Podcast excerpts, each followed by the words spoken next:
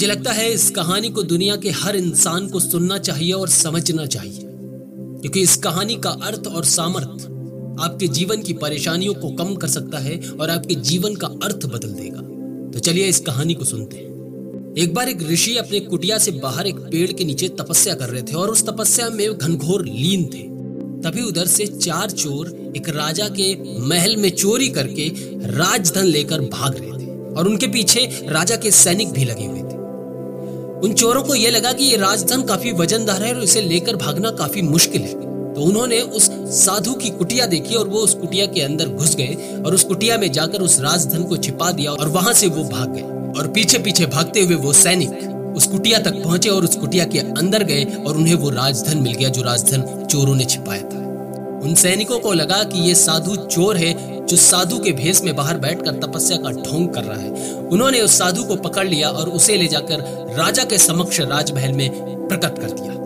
राजा ने कोई विचार न करते हुए सीधा निर्णय लिया कि इस साधु को बलि चढ़ा दी जाए और यह आदेश भी दे दिया। वो ऋषि ये सोचने लगे कि ऐसा कौन सा मैंने पाप किया है जिसकी सजा ये मुझे मिल रही उन्होंने अपने जीवन का पूरा आकलन किया, लेकिन उस आकलन में उन्हें कोई ऐसा पाप नहीं मिला जिसकी इस सजा से कोई लेन देन उसके बाद उन्होंने अपने पूरे सौ जन्म खंगाल के देखे। उनको उसमें भी कोई ऐसा पाप नहीं मिला। फिर उनको लगा कि यह सजा मुझे किस बात की दी जा रही है। उन्होंने आसमान की तरफ़ देखा और ईश्वर को याद करते हुए कहा कि यह सजा किस बात की मुझे मिल रही है। तो आकाश से एक आवाज़ आई कि तुम अपने 101 जन्म में जाकर देखो। ऋषि ने अपने 101 जन्म का आकलन किया और उन्होंने उसमें देखा कि एक 10 साल का बच्चा एक हाथ में कीट पकड़े हुए और दूसरे हाथ में एक कांटे को पकड़े हुए।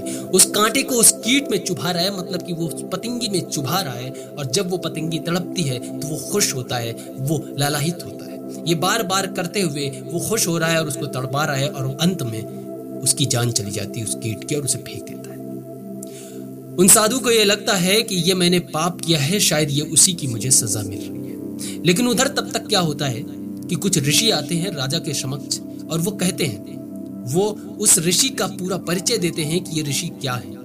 राजा अपने सिंहासन से नीचे उतरते हैं और उस ऋषि से क्षमा मांगते हैं और आशीर्वाद लेते हैं और उन्हें वहाँ से जाने का आदेश भी दे देते हैं। ऋषि वहाँ से सोचते हुए अपनी कुटिया तक पहुँचते हैं और उस कीट से बार बार क्षमा प्रार्थना करते हैं कि मुझे माफ़ कर देना, मैंने तुम्हारे साथ बहुत गलत किया था और फिर जाकर वो अपनी तपस्या में लीन हो जाते हैं। ये कहानी हमें यही सिखाती है कि हमें जीवों पर दया करनी चाहिए। हमें उनकी मदद करनी चाहिए, ना कि हमें उन्हें परेशान करना चाहिए, ना कि उन्हें हमें मारना चाहिए। जितना हक हमें इस पृथ्वी पर है, उतना ही हक उनका भी इस पृथ्वी हम सर्वश्रेष्ठ ज़रूर हैं, लेकिन इसका मतलब यह नहीं है कि हम उन्हें प्रताड़ित कर सकते हैं हम उन्हें सताएँ, उन्हें मारने की कोशिश करें। वो जीव हैं, वो तो नहीं जानते हैं, लेकिन हम इंसान हैं, हम ये चीज़ समझ सकते हैं। हम जीवों पर दया कर सकते हैं और उनकी रक्षा कर सकते हैं। हमारी इंसानी दुनिया में कुछ लोग ऐसे होते हैं जो आज के टाइम में अपने दुख से परेशान नहीं होते हैं, दूसरे के सुख से ज़्यादा परेशान होते दूसरों के लिए गड्ढे खोदते हैं, दूसरों को परेशान करने की कोशिश करते हैं, उन्हें सताने की कोशिश करते हैं। मत करो ऐसा। मत करो। ये बहुत गलत है और बहुत बड़ा पाप है। किसी को सताना, किसी को नीचा दिखाना या किसी को गड्ढे में धकेलना, ये बहुत बड़ा पाप है। जीवन एक संवेदना है और जीवन की चेतना के साथ जीना सीखो। जीवन के साथ आगे बढ़ना सीखो। मदद कर सकते हो तो मदद करो, अगर नहीं कर सकते हो तो मत करो, लेकिन किसी का बुरा मत करो कोशिश करो कि दूसरों की हेल्प हो सके।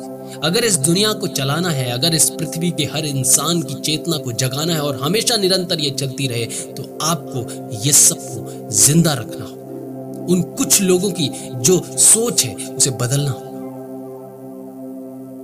और अपने हित और दूसरे के हित के लिए सोचना होगा। यही जीवन है और यही जीवन का अर्थ तभी आप जीवन में सफलता पा सकते हैं। जब आप दूसरों के लिए गड्ढे खोदते रहेंगे तो आपको कैसे सफलता मिल सकती है? मिल भी सकती है तो कुछ दिन तक रहेगी, लेकिन आप अपने आप से झूठ नहीं बोल सकते। आप दुनिया से झूठ बोल सकते हैं। दुनिया के सामने छिपा सकते हैं, नकाब ओढ़ सकते हैं, लेकिन ईश्वर के सामने कोई नकाब नहीं चलता है। वहाँ आपका छोटा सा छोटा पाप भी नोटिस किया जाता है और उसकी सजा आपको मिलती है। इसलिए अपने जीवन को एक सार्थक बनाए। अपने जीवन में न्याय लाए। और न्याय खुद के साथ साथ दूसरों में भी लाए। अपने जीवन को एक अर्थ दें। बने रहिए आप हमारी वीडियोस के साथ। जल्दी मिलते अगले वीडियो में। तब तक जय जय भारत।